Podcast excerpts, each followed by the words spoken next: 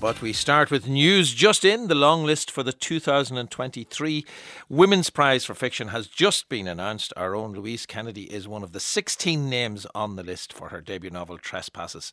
Now in its 20th year, the prize is open to women writing in English anywhere in the world. And Alex Clark is here to, to tell us more. You'll forgive us, Alex, if we want to start with Louise Kennedy and Trespasses. Of course.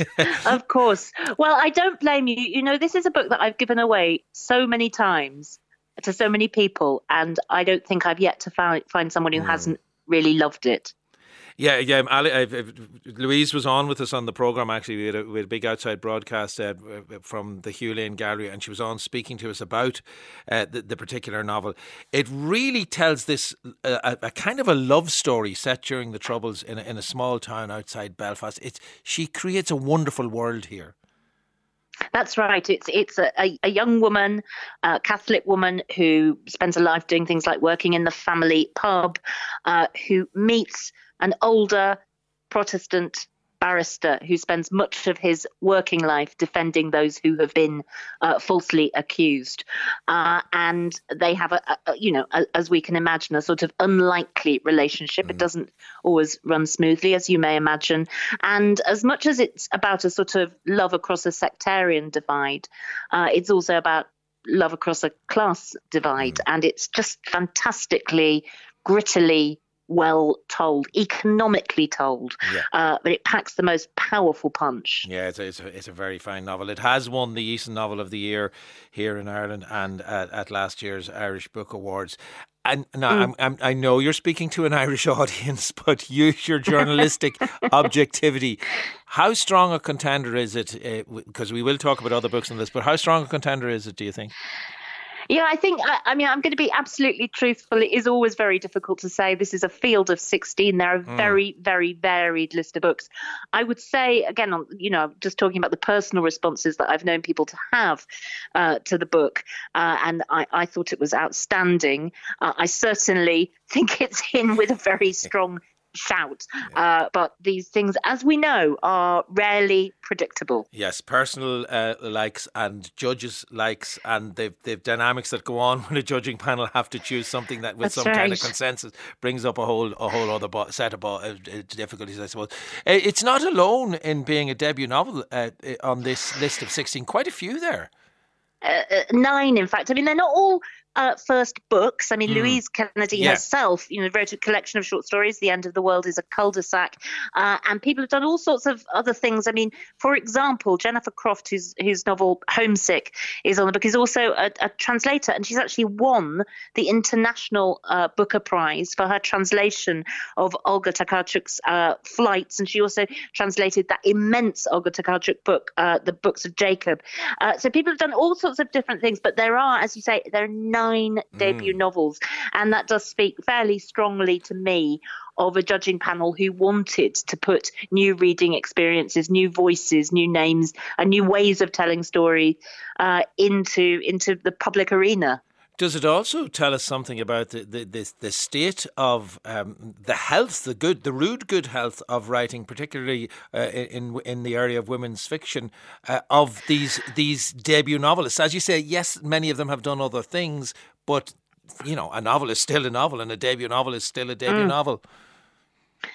Absolutely. Um, yes, I think it does. I mean, I certainly think it, it speaks to the fact that uh, there is an interest and a, a thirst actually mm. uh, for publishing and for reading uh, a, a, wide range of books. I mean, that this this list of, of 16 writers is notable uh, for the range of voices. There are people from all sorts of ethnicities, ethnicities, backgrounds, geographies, telling different kinds of stories. I mean, one novel, for example, Laline Paull's Pod, is told from the point of view of a dolphin. So, you know, we, we, we're, yeah. we're not going down the kind of straightforward realism route. Yeah. Uh, you know, there are so many different ways of dealing with narrative on this list. And, you know, we've mentioned the fact that there are nine first novels on there, if we should call them out. I suppose that's maybe a better way of, of, of categorising them. There are big names mm. on this list as well, well known names. There are. I mean, I, I guess people will immediately uh, notice that Maggie O'Farrell's uh, mm. the marriage portrait, uh, which again, uh, you know, it's, it's, it's sold extremely well. It has had great reviews. Is on this list. She won the prize not you know three years ago with Hamnet, uh, and Barbara Kingsolver's Demon Copperhead, a, a, sort of updating retelling of David Copperfield, a transplanting of it to the Appalachian Mountains. Uh, she won slightly longer ago. She won in 2010 mm. with her novel Lacuna. so yes, and Natalie Haynes, again, a, a well-known novelist. Her book Stone Blind, uh, a, a, a, retelling and updating again uh, of the myth of Medusa, yeah. uh, is also on the list. So yes, it is not as though uh, there there is nobody who we recognise, but I do. I, I personally am so thrilled when there is a list where I think yeah. actually these are writers who I just haven't read. I don't know what to expect, but I'm going. I know I'm going to discover something, many things, things probably. Yeah. In fact, mm. we, we've spoken mm. to Maggie O'Farrell, Barbara Kingsolver, and Natalie Haynes about all those three books that you mentioned, and yes. they are as engaging as interviewees as they are as writers. I'd be hard put to, to, yes. to choose between them. Also, I suppose notable is Glory, which was shortlisted for the Booker NoViolet Bulawayo. That's right, and and you know that is a, a sort of uh, uh, it, it, takes the kind of uh, way of writing of, of George Orwell's Animal Farm in the in the sense that it is a, a political satire. It's a mm. story about recent political uh, history and turbulence in Zimbabwe, uh, and it is told by all the animals. I mean, you know, so it's not just dolphins, all the animals who who live in this in this kingdom, and it is a fantastically engaging novel and a very mm. searing one as well. Um, now, I know you and your friends clearly will be very fond of Louise Kennedy and Trespasses, but if you had to look for other forerunner, uh, front runners at this stage, it's difficult to do, I suppose, Alex, because of those several new voices that are on there. It is. We, we it absolutely is. I think we're all going to go away and do a lot of a lot of reading. I mean, there are several that I have read, but there's an awful lot that I haven't. There's an awful that I'm very interested uh, to read. For example, Priscilla Morris. Now, she actually she lives in Ireland. She lives in Monaghan, and she teaches creative writing at UCD. And her novel Black Butterflies is set in Sarajevo in 1992, mm. and I I think part of it is you know originated in her her mother's story. She's uh, her mother uh, is Yugoslavian and her father. Uh, from Cornish, I believe. Um, so you know that that's an interesting thing. You're looking at that at the distance of just over you know 30 years uh, ago. Um, 40 years ago, uh, and and thinking what, what, will she have have made yeah. of that? Uh, so that's a very interesting one. I have to say, elsewhere, uh, there's a novel called Cursed Bread by Sophie Mackintosh. And I, I would say, I, I, don't think I can resist a novel called Cursed Bread. and immediately makes you wonder what it's about, yeah. doesn't it? And it, just another way, I mean, um, a, a, book called The Dog of the North by Elizabeth McKenzie. I believe that The Dog of the North of the title is a van uh, that the, the, the protagonist right. travels around in. But I was a great fan of her her previous novel, The Portable Veblen. So I'm really looking forward to that. One, one final thing before we wrap up, Alex. Mm. Um, Uh, good news regarding a non-fiction prize for next year.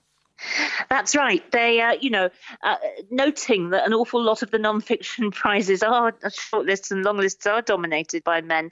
Uh, the Women's Prize for Fiction are have announced that they are, are setting up uh, an equivalent prize, a sister prize, as it were, uh, for non-fiction, which I think will be awarded mm. next year on submissions from this year. Right. Well, listen, um, g- good to get your thoughts on it, Alex. Off you go now and start that reading that you have to do between I know. now. I'll be busy. Thank you for having me. Not at all all, uh, that's uh, Alex Clark there speaking to us about today's long list for the 2023 Women's Prize for Fiction, and of course, particular uh, uh, uh congratulations and great hopes uh, on our part, I would say, for Louise Kennedy and her nomination for Trespasses.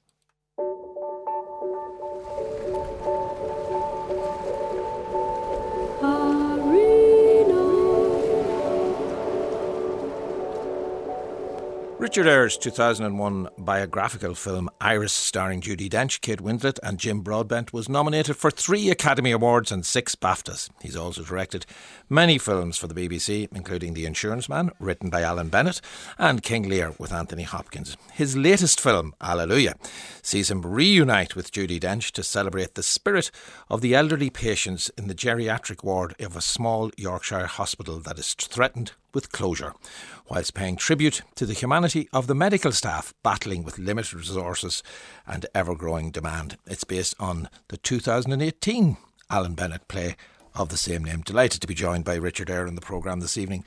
Had you seen um, the Alan Bennett play, Richard, or how did you come across this? No, I, I had seen it, and the the play is really very different to the film. The play had a series of act divisions, uh, divisions between the dramatic scenes where the choir of old people sang. And this, the, they appeared, the choir appeared maybe five or six times during the evening, and then it ended with the choir doing a sort of danse macabre kind of uh, song and dance for old people.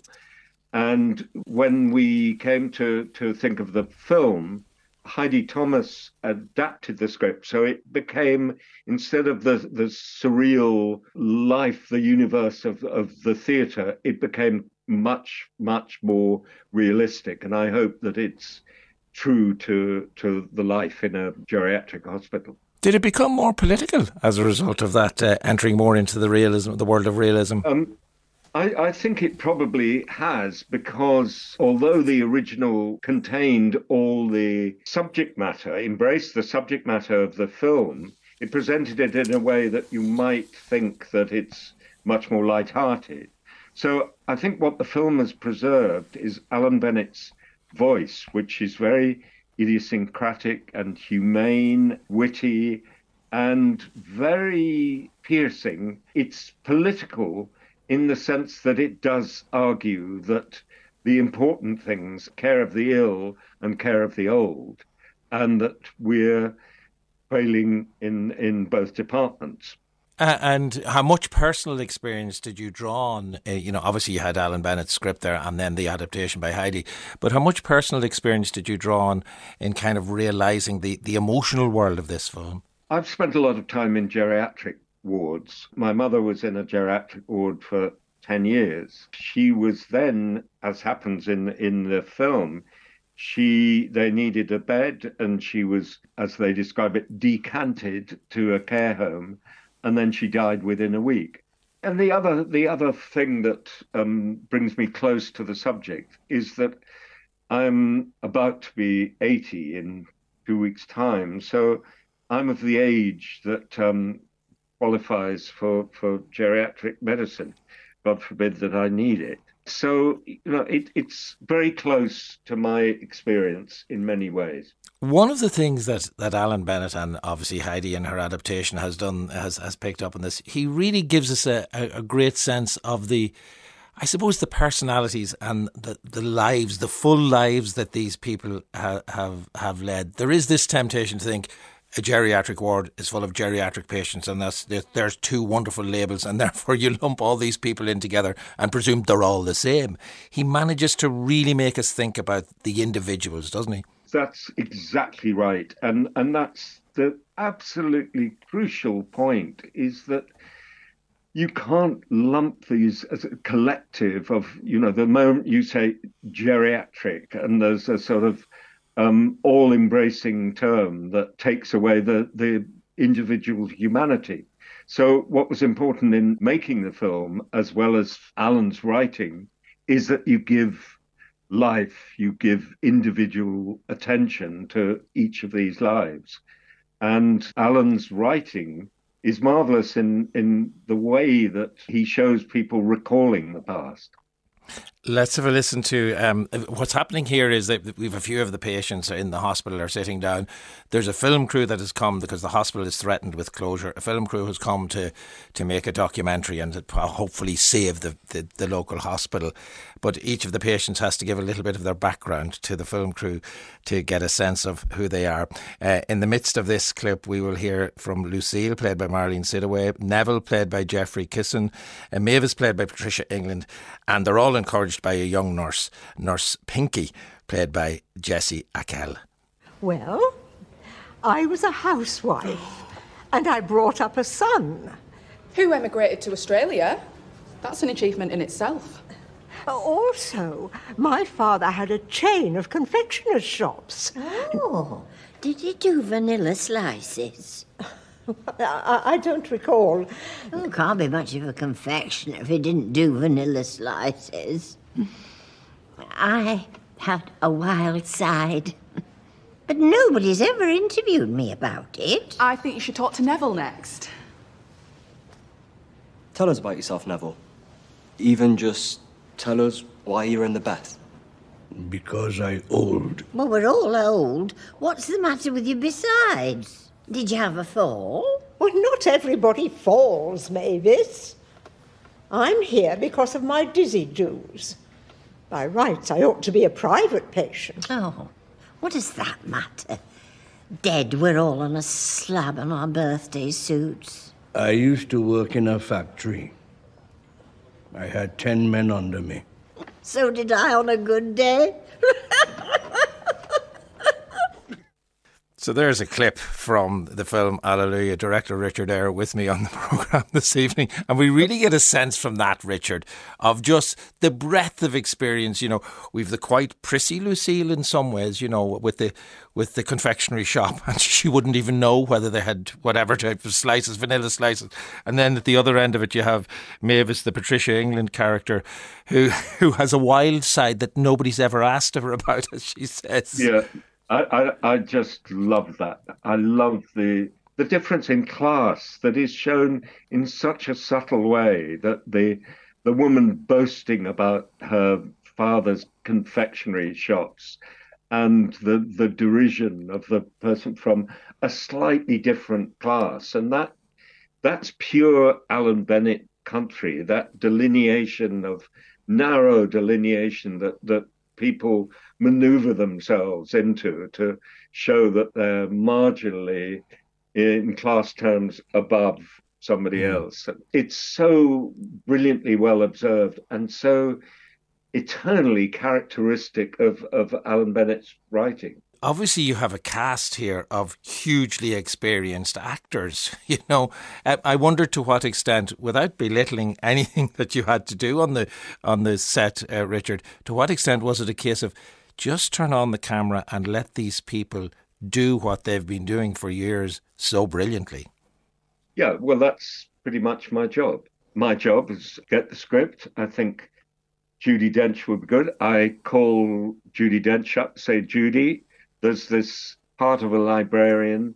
Uh, the film is set in Yorkshire. Judi said, Oh, Yorkshire, fantastic. Of course, I was born in Yorkshire, but I've never been asked to play a Yorkshire character. Okay, I'm on for that. um, you know, say, well, are you going to read the script? Because Judi, on the whole, either takes the advice of her friends or uh, and her agent. So I'm afraid it's true that you know I put them on, I set the camera up, and say action and um, that's the job, not to get in the way of these really, really clever actors. Yeah. I mean, when you look at David Bradley's performance, it's one of the most detailed performances and most moving performances oh. I can remember seeing for ages. Yeah, he plays a, he plays a miner who's um, quite ill, but maybe not ill at all. You know, as, as as we progress, we find out that perhaps he's just lonely and he wants he, he wants to be around people in this hospital as opposed to in a care home. But you mentioned Judi Dench there. Let's listen to a clip. She plays this character of Mary, and Mary is making a film of, of things that are happening uh, in and around the hospital, and we'll hear Bally Gill here as well. Oh, camera hidden inside there. Yeah, you can take a still pictures or a video, and as I've explained, then the filmmakers might use your footage in their documentary. It's no thicker than a monthly periodical. Has it got a mouse? You don't need a mouse, Mary. Everything is operated via the touch screen. Now, swipe on the icon like we did before. With greater gentleness, as though you've seen a speck of dust and wish to brush it away. Ah. Your put us all out of a job. I said that to my computer the day they digitalised the library. I was at the forefront of modernisation. Well, what do you wish me to record? Well, the filmmakers say they simply want your point of view. For you to record what you see, to tell them what your life is like. I could tell you something about that chair. Only I won't. astonishing um, Judi Dench there. But I also wanted you to tell me a little bit about Bally Gill because this is uh, this is I think pretty much a, a very early performance from him, and he's he's the centre in some ways of this piece. He is the centre. He's he's uh, idealist in contrast to Jennifer Saunders' character, who's the, the, the pragmatist. Bally Gill, I saw play Romeo at the Royal Shakespeare Company. I thought he's very considerable actor. And I, I think he gives quite remarkable performance. I think this is the first time he's played certainly a, a character of any substance on film and he gives absolutely no sign of inexperience. It's a very assured and humane, complicated um, performance. Final question, Richard. Uh, you know, having made this film, which is all about it, it is a love letter to the NHS in, in many ways, and it's all about the closure of small hospitals that are so important to local communities. Are you confident that that these type of institutions can last? Are you confident that the NHS can last even in its current state? And I'm sure you will say paltry funding. Well, of course, I would be an idiot not to believe that we're in terribly straitened times. What needs to happen is there needs to be a substantial objective look at provision of health in the country and provision of care for uh, uh, old people. And that needs to be absolutely across the board. You need to say, this is what we need to do. How much is it going to cost? Are we willing to pay it? Thanks very much for that, Richard. And we'll finish up with another clip from Allelujah. This is Jennifer Saunders uh, playing one of the nurses, Sister Gilpin, in fact, from the film Allelujah. And here she meets Colin Coleman, played by Russell Tovey. And Colin Coleman is the son, it turns out, of the character that Richard has mentioned to us earlier, the character played by David Bradley. If you have a new registrar, we have a policy of nothing below the wrist. Your watch, you'll have to take it off. I'm a visitor, not a doctor. Oh, yes, of course, a T-shirt. Still, it's a fine line these days. If this is Dusty Springfield, I'm looking for Joe Coleman. Might I ask if you're a relative? Hmm? His son? The son that works for the health minister? No. Just the one who works in his department. I'm an independent management consultant. Mm, nevertheless, he's told us all about you. Your chauffeur-driven car, your bank holiday at Chequers. That was purely social. right, well, I shall escort you to the office. I'll come back and take Molly to the lavatory. Stay here. Right, come on. There we go. Jennifer Saunders as Sister Gilpin and Russell Tovey as Colin Coleman in a scene there from Allelujah, directed by Richard Eyre and Ed in text. Keen that I should mention, arguably Richard Eyre's finest film, says Ed, The Ploughman's Lunch. Happy to add that into his list of credits. And Richard Eyre's new film, Allelujah, will be in cinemas from St. Patrick's Day, March the 17th. If ever a life, not to mention a body of work, deserved a major three part television series. It is Frida Kahlo, world famous artist and feminist icon. That life played out in the first half of the 20th century. She was born in 1907, three years before the Mexican Revolution. She and many of her fellow artists so identified with that particular revolution. She was by nature a radical. Her paintings are not for the faint hearted. Identity, the human body, and death are three subjects she returns to again and again. Becoming Frida Kahlo begins on BBC Two this Friday, and Cristín Leach has watched it for us. She joins me now from our Cork studio. She has such a, a, a, reputation, really, Frida Kahlo, and it has very much gr- grown since her death in 1954. Um, really vivid, searing self portraits, instantly recognisable. Why does she matter so much as an artist, do you think, Cristín? Ooh, that's a big question. Yeah. Um, and it's it is actually the question that this series says it's setting out to ask, um, although it doesn't necessarily deliver us with an answer. Um, she's iconic, as you said, and I mm. think um, you know there isn't a person who, when you say the name, doesn't have a picture in their mind. So that is remarkable for any artist for that to have achieved that with their body of work and such a short life. She was only 47 when she died. Um, and it's almost impossible to tell the story in a three part series mm. because it is a remarkable life spanning a really significant uh, period of time. Um, the, this series um, sets out to ask two questions there, and, and it foregrounds them at the start of each of the three episodes.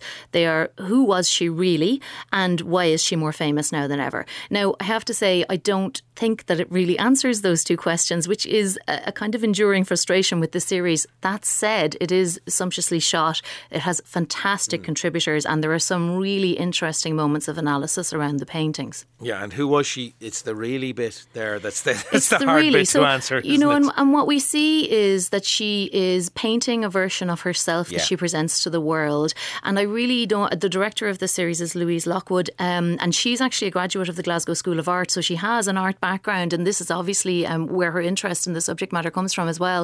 Um, it, it, the, it's you know the beginning of the series says you know um, let me tell you a story about a little girl born in Mexico, and and the voiceover actually says this is no easy story to tell, and in a way I think that's a bit of a cop out because um, it's it, it, has chosen as its narrative anchor the relationship between uh, Frida and and Diego Rivera she was married to mm. twice.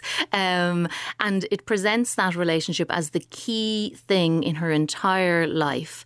Um, and that's a reading that I have some difficulty with because, you know, towards the end of the series, it is, it is, it is pretty much saying, and one of the contributors I think says as well, that this key relationship in her life was more important than anything, including her art. Now, that's something I would yeah. definitely challenge. So, um, you know, after I'd watched the whole series, the, the, the series is called Becoming Frida Kahlo, but I did do a bit bit of research around how it was commissioned, and it was originally commissioned under the under the working title of Frida and Diego, and that actually makes more sense because it is a series about Frida and Diego. I think. Yeah, and you'd much rather see becoming Frida Kahlo than one that goes into the Frida and Diego That's again the series I wanted. To be honest, I think the story about Frida and Diego has been told. It's yeah. been told before, you know. Um, now there are new insights here, and that's and that's important. But um, I, I just felt there are. She had relationships with a huge variety of very interesting people, and there was so much more to be explored in all of those. You know. Yeah, well, let's let's have a listen to a clip actually, which gives us a sense, particularly of her uh, activism in terms of politics. This uh,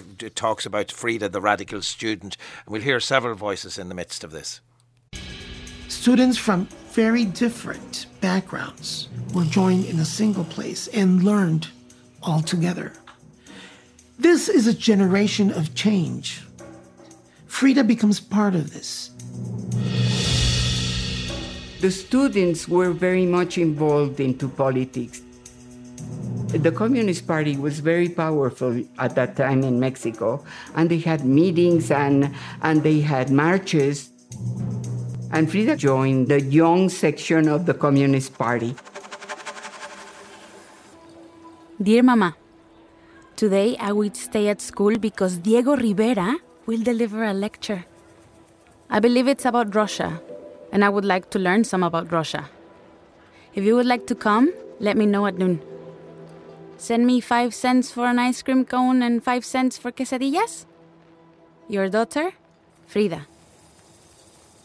If you were a student in the National Preparatory School, such as Frida was, there is no way you didn't know who was Diego Rivera and what he was painting.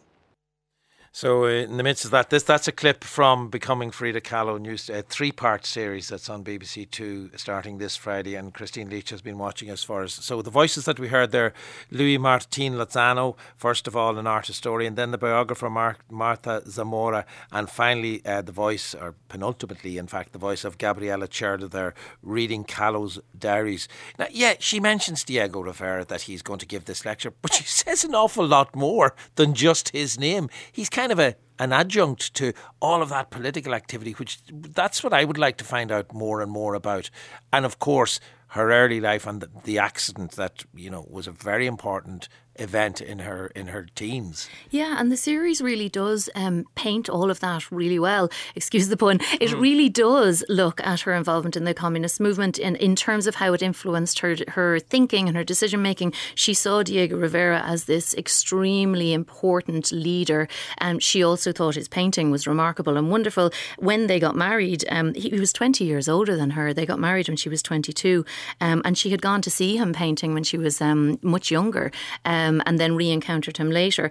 Um, the story about the accident that happened to her in Mexico City when she was about 18. That accident almost killed her, and in mm. fact, the doctors said they couldn't believe that she'd survived it. And it was the cause of all of the pain, the multiple surgeries she had throughout her life, and also she had two pregnancies that didn't um, last. And and you know that was a source of pain for her too. And of course, the series actually one of the things it does very very well is look at the paintings she made around abortion and miscarriage, um, and really looks at those very very well. So that's one of the things things the series does actually very well and very sensitively and very beautifully, in fact, actually looks at how she portrayed pain in her work and how that was a driving force in her work. The series mixes um, archive footage uh, with. Uh, uh, is it is dramatized too strong a word to use in terms of the, the, the contemporary footage that we see? Well, you know, it.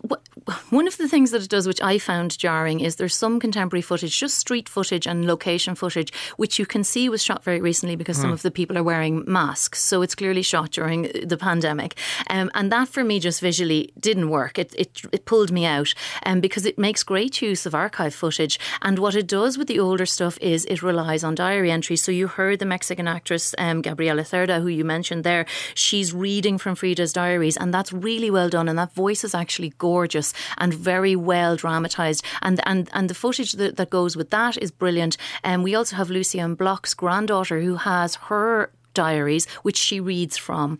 Um, and so there's there's really good use of archive material, but then there's also this very jarring use of some contemporary footage, which I just it just didn't work for me. Um, it doesn't really use contemporary dramatization as such, mm. um, but one of the pieces of footage which is absolutely remarkable comes in the last episode, which is of Frida Kahlo's funeral, and I've never seen that footage before, and it's incredible because it focuses very much on Diego Rivera's face, and without even the need for much voiceover or talking, you can see how he feels um, at the funeral, and that's quite remarkable to see that footage. Do we get uh, much of the Trotsky story? Because that's a big part of There's so too, much of the of the Trotsky story. I mean, at one point I was writing in my notes, "There's too much Trotsky in this. Um, there's too much Diego in it for me as well. To be honest, too much of a focus on his painting. Um, the the Trotsky story is is remarkable. To you know, that they were members of the Communist Party, both Frida and Diego. Um, and um, you know he he came to Mexico uh, essentially um, on the run mm. um, and came to live in the Blue House, which was where Frida had grown up. It was her parents' house, and it, it became her home. Um, and and Frida slept with him. Um, you know she had numbers of numerous affairs, um, and, and so did Diego. This was part of their relationship yeah. that this happened.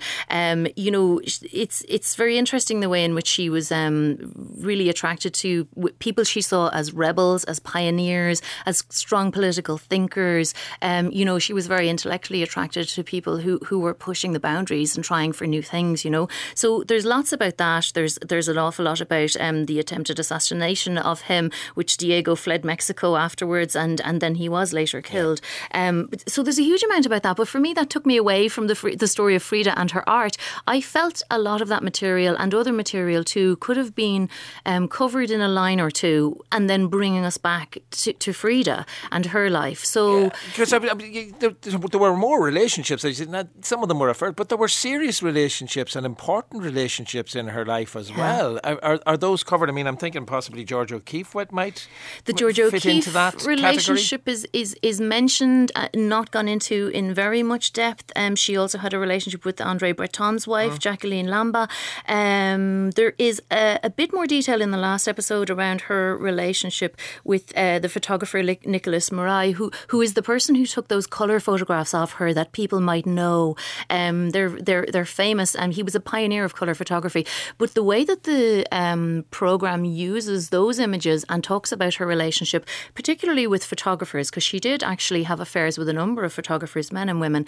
Um, it speaks about that as as a collaborative part of her practice as an artist. That she was hugely right. conscious of how to pose and how to be a subject, and the series presents that, and this is one of the things it does very well, as an aspect of her art practice that was more collaborative than anything else. You know, that she was very much attracted to people who would make mm. images of her, and she knew what she was looking like. She yeah. knew how to look at the camera, and she also knew what she was wearing and how to portray herself yeah, in that way. all of where I suppose that title becoming um, Frida Kahlo comes from. Does it work? Mm. It sounds like a bit of a mixed bag the way you're describing it to me, okay. Cristín. Yeah. Does it work? I don't want to be too negative because I, I it, it, I'm making it sound like a mixed bag, and it is a mixed bag. And I think one of the problems I had with it was that it sets itself up to tell tell one story, and in fact, it tells another story. Even right through to the very last piece of it, which is where, where you know, we're, we're, we're realizing that in 19, in, in 2021, not too long ago, her 1949 painting, which is Diego y yo, Diego and I, that sold at auction for $34 million. And that is remarkable. And mm-hmm. that is the thing that tells us that she's so significant, yeah. you know, this value in the, in the market. But also, I think, as you said at the beginning, the fact that she is known worldwide, her image is known worldwide. My frustration with it really was that it, I, I think it's like a ship that sets sails with, with, one lot of equipment and baggage to go on one journey and then it changes direction halfway through, but it still has the equipment and baggage for the original journey with it. So, but but having said that, it's it's worth watching. Worth watching. Um, and I, but I would say for anybody who, who's interested in, in um, Frida Kahlo and her life, um, go back and have a look at the Salma Hayek film that was made based on um, Hayden Herrera's biography. Yeah. That's a 2002 film, and, and you can watch it on a few streaming platforms, and that's that's that's also I'll remarkable too. Yeah. yeah. Okay. Yeah. Well, thanks for that, Cristín. That's Cristín Leach speaking to us about becoming Frida Kahlo. Begins on BBC Two this Friday evening, the 10th of March.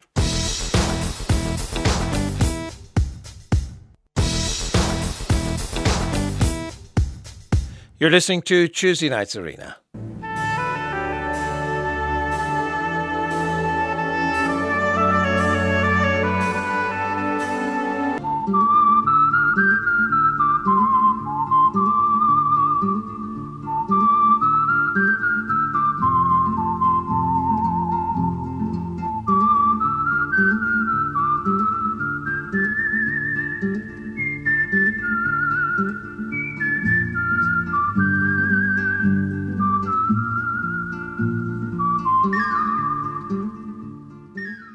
Sample of some of the genius of Italian film composer Ennio Morricone. Snippets of themes there from The Mission, Cinema Paradiso, and A Fistful of Dollars. This Thursday, March the 9th, the Pavilion Theatre in Dún Laoghaire plays host to an evening celebrating the great Italian maestro, his profound legacy, bringing the audience on a journey in celebration of Morricone's contribution to music and cinema.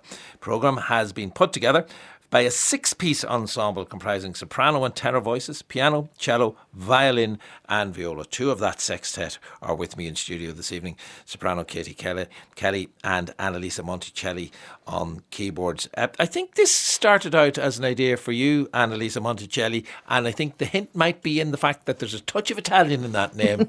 a touch of Sicilian, to be precise. yes. Uh, uh, when Morricone passed away on July 2020, just in the middle of the pandemic, I wanted to celebrate him. And unfortunately, you know, it took two years until music went mm. back live here in Ireland. And I called my friends and I said, why don't why don't we put together a little ensemble and do a performance for Ennio Morricone? And Linden Castleton host us. And it went so well that it sold out in like 10 days. Yeah. And we said, well, let's add the second night to the performance. And it sold out again.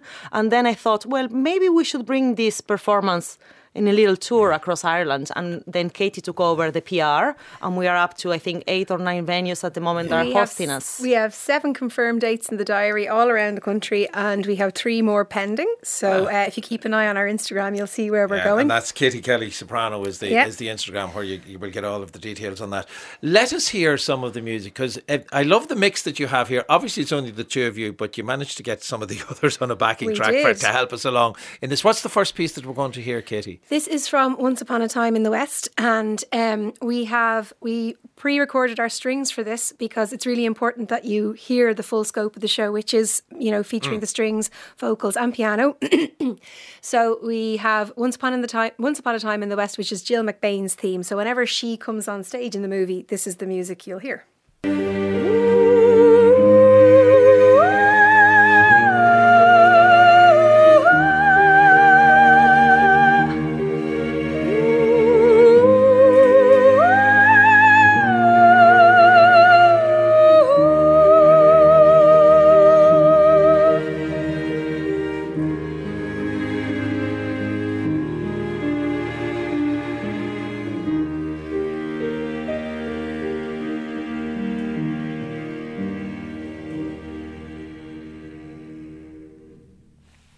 Voice of Katie Kelly there with the music of Ennio Morricone from Once Upon a Time in the West. And you also heard in the mix uh, there Annalisa Monticelli on piano and the strings provided by Francesca Nardi on violin, Dave, David Forte on cello, and Anne Marie McGahan on viola. Just as I was listening to that, Katie, I was thinking, you know, we we heard Gabriel's oboe at the beginning of this. I presented a concert of, of film music recently with the with the concert orchestra, and Gavin Maloney, who conducted, talked about the ability that uh, Morricone has to write a melody. For you as a singer, you, that must be really obvious. Could you sing the, the vocal version of Gabriel's oboe, Nella Fantasia? I do. So the piece was originally written for uh, oboe, and um, I'm, uh, Annalisa wants to demonstrate the motif there. We all know this tune on flute, on oboe, excuse yeah. me. And um, in uh, when the film was released, the song was so popular that Sarah Brightman actually decided, mm. oh hey, there's a there's a song in there's this. a tune in there. so she wrote to Morricone and she said, please, can I sing this? And he refused her. So she loved it so much she just kept writing to him and writing to him and writing to him, and eventually he consented. And it said that she wrote the lyrics, which were then translated into Italian, and it translates as "in the fantasy." Yeah, okay, so, that's that's an interesting story around that for sure. And obviously, he's held in great regard in, in this country. He's much loved. Uh, Ennio Morricone's concerts sell out in a, in a in an instant. Now I think his son continues them on uh, as after his father's death. What is his cultural status in Italy and in Sicily across the whole that whole part of the world, Annalisa? I think there's no equal as a musician right now on, on the respect that people have for Morricone because his ability to reach in everyone really, from the mm. classical musician to the popular musician, from the kid to the older person, I think has no equal and he really left a gap that it will be very hard to be replaced. And if you think of the awards he received all over the world, that just tells you Oscars, uh, Golden Globes, Grammys, and yeah. many Italian awards. I think there's really no one like him in our current time, and it will take probably decades until someone in Italy will be as important as him. And I know even as we were playing our, our little mashup at the beginning, you were saying, "Oh, we're playing that, we're playing that." So we'll hear all of the great tunes, all of yep. the lovely tunes. You have a second piece for us, Katie. We do. Um, this is Nella Fantasia or Gabriel's oboe. And um, yeah, in the fantasy, it translates as. Right. Okay, well, let's hear Nella Fantasia then.